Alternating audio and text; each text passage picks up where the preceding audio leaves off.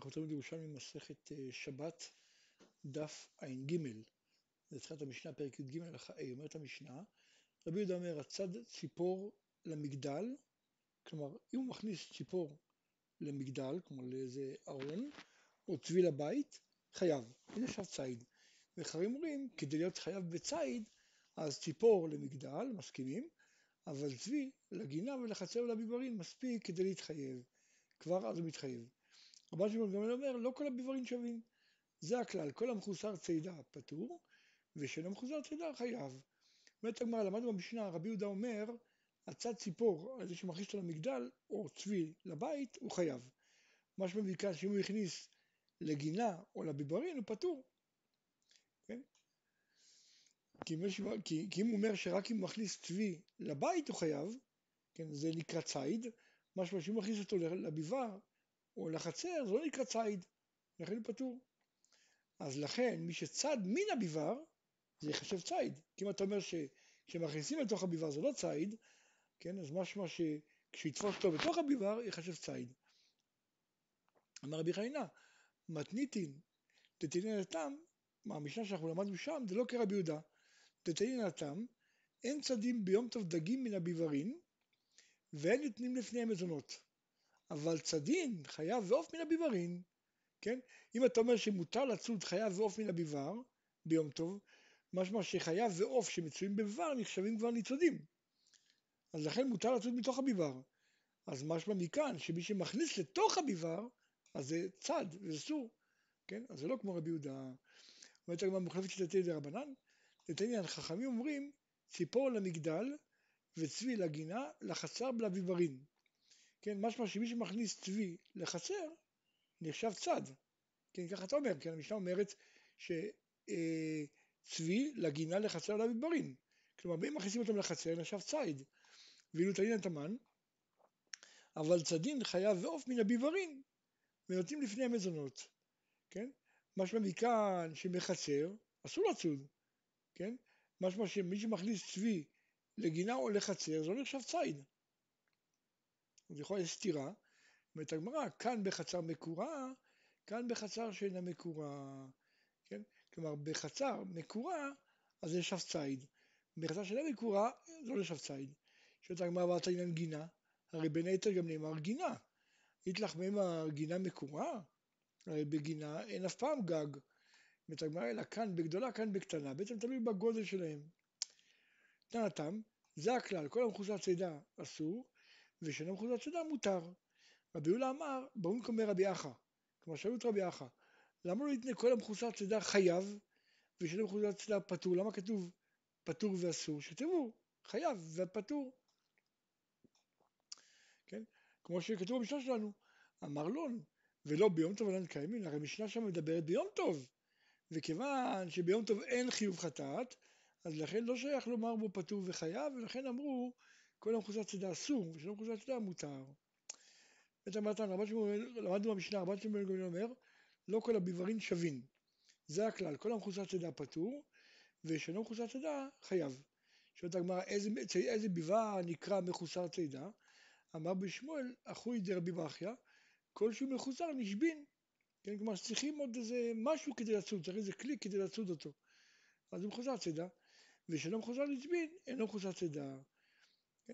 אתנן, שוחטים מן הנגרין, כלומר זה אה, מקומות שהמים אה, רדודים, והדג שם לא יכול לשחוט, אבל אין שוחטים לא מן המכמורת ולא מן המצודות, כלומר אם זה ניצוד ביום טוב. אמר רבי יוסף הריבון בשם רבי עמי, מצודתה דשיתא, כלומר מצודות גדולות, כן? אה, כלומר, כל מה שאמרנו שאסור לצוד, זה מצודות גדולות. ושמואל אמר, צדו בפיתם, כלומר בחבית מותר לצוד. רב אמר, סחא דנערה שרי. כן? כלומר, אם אה, סוחרים את ה... שמים אה, אה, מחסום לנהר, ואז המים מחלחלים לאט לאט ומתייבשים, ואז הדגים נשארים למעלה, זה, כלומר אם עושים את זה בערב יום טוב, מותר בשב, ביום טוב אה, לתפוס אותם. אמר רבי יובדן, כי האי דתסים, כלומר כל מה שאמרנו זה דווקא אם אין שום אפשרות לדג לברוח, כן, כגון שהוא שם, שם שני אה, לוחות מתכת בשני הקצוות של הנהר, שהדבר לא הולך לברוח בשום מקום, אבל אם אם היה לו אפשרות לברוח, אז זה לא נחשב שהוא ניצוד מערב יום טוב, ולכן זה יהיה אסור. אנחנו בפרק י"ג הלכה ו' אומרת המשנה, צבי שנכנס לבית ונעל אחד בפניו, חייב. אם נעלו שניים, פטורים. לא יכול, לא יכול אחד לנעול שניים, חייבים. רבי שמעון פותר. כמו שאמרנו, רבי שמעון סובר שכל מלאכה שעשו את השתיים, פטורים. אפילו אם אחד לא יכול לבד. אומרת הגמרא, נעלו שניים פטורים דכתיב, בהסתה. היחיד שעשה חייב, שניים, שעשו, שניים או שלושה שעשו פטורים. רבי חינה אמר, אם היה אחד בריא ואחד תש, כלומר, האדם שהיה אה, חלוש, הוא עצמו לא היה מסוגל לנעול לבד, אבל האדם הבריא היה מסוגל לבד. אז אם נעל החולה כל צורכו ולא נעל הבריא כל צורכו, אז החולה חייב והבריא פטור. כי מבחינת החולה הוא לא יכול לבד. אז לכן גם השני, גם אם השני עוזר לו, אז אה, נחשב שהוא עושה את המלאכה והוא חייב. אבל לגבי הפרי, לגבי הבריא, הרי הוא יכול לנעול לבד, אז לכן, כיוון שעשו שתיים הוא יהיה פטור. אמר רבי יוסף ברביבון בשם רבי חיינה, היה צבי רץ כדרכו, והתכוון לנעול בעדו, כלומר הבן אדם נכנס, הצבי רץ לתוך הבית, ובן אדם נכנס לבית ורצה לנעול על עצמו, הוא לא התכוון לנעול על הצבי, אבל בעצם יצא שהוא נעל בעדו ובעד הצבי, זה מותר. אמר רבי יוסף ברבי בון בשם רב חונה, ראה תינוק מבעבע בנהר, ולהתכוון להעלותו, ולהעלות נחית של דגים, הוא מותר? כלומר, גם אם הוא התכוון, תוך כדי זה גם לדוג, כן, היה שם גם כן אה, דגים ליד התינוק, אז הוא זרק את זה, את הרשת, והוא התכוון גם להעלות את הדגים, אז מותר. אמר רבי יוסף ברבי בון בשם רב חונה, היה מפקח בגל ולהתכוון להעלותו ולהעלות צרור של זהובים, מותר. כלומר, גם כן אם הוא התכוון אה, להעלות מישהו מתוך הגל של, של, של מפולת, ותוך כדי זה גם הוא התכוון גם להעלות אה, אה, מטבעות זהב, אז אה, מותר. אנחנו בפרק י"ג הלכה ז', אומרת המשנה, ישב אחד על הפתח ולא מילאו, וישב השני ומילאו, השני חייב. ישב הראשון על הפתח ומילאו, ובא השני וישב לו בצידו, אז אף על פי שעמד הראשון והלך לו, הראשון חייב והשני פטור. למה זה דומה? לנועל את ביתו לשומרו, ונמצא צבי שמור בתוכו. אומרת הגמרא, רבי שימי באי, מה הוא ניתן לפני המזונות? כלומר, אחרי שהוא נעל את הצבי בפנים, נניח בהיתר, כי נניח אה, אה, הוא התכוון לנעול על עצמו וננעל גם הצבי, או שהראשון נעל והשני נכנס ונעל גם כן אחריו. בכל אופן, אז הצבי ננעל בפנים. האם מותר לתת לפניו מזונות? ואת הגמרא יבוא קעיד את העניין תמן, הרי כלומר הצבי הוא מוקצה. אז בעצם זה לפי מה שאמרנו, כן, שאין נותנים מים לפני דבורים לפני יונים של שובח. למה? כיוון שלא עושים תקנה לדבר שאינו מן המוכן. כיוון שהוא מוקצה, אז אין היתר להאכיל אותם. אז זה הפך כן, כן? עוד שלמדנו שבעלי חיים שמזונותם עליך, כן? שבעצם הם, הם, אין להם אוכל במקום אחר, אתה צריך לתת להם. אבל פה הוא אומר שבעצם אם זה מוקצה לא נותנים להם.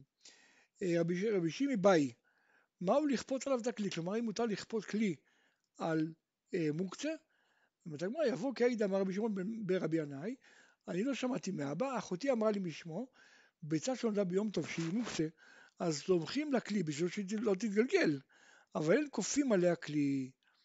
אז גם כאן רואים מכאן שאסור לכפות כלי על מוקצה.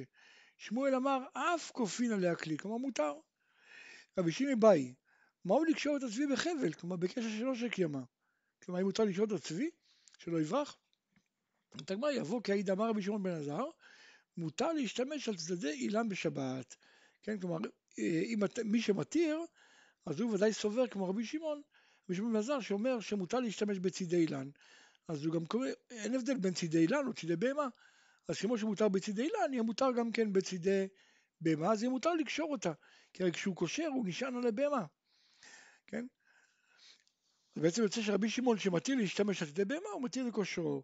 וכל מי שאוסר, כלומר חכמים שחולקים על רבי שמעון אלעזר, אז הם ודאי יאסרו גם כן לקשור את הצבי, גם בקשר שלו שקמה. עדיין הולך פרק ההורג, עדיין הולך פרק ההורג, עדיין הולך פרק ההורג, אם נמצא שם.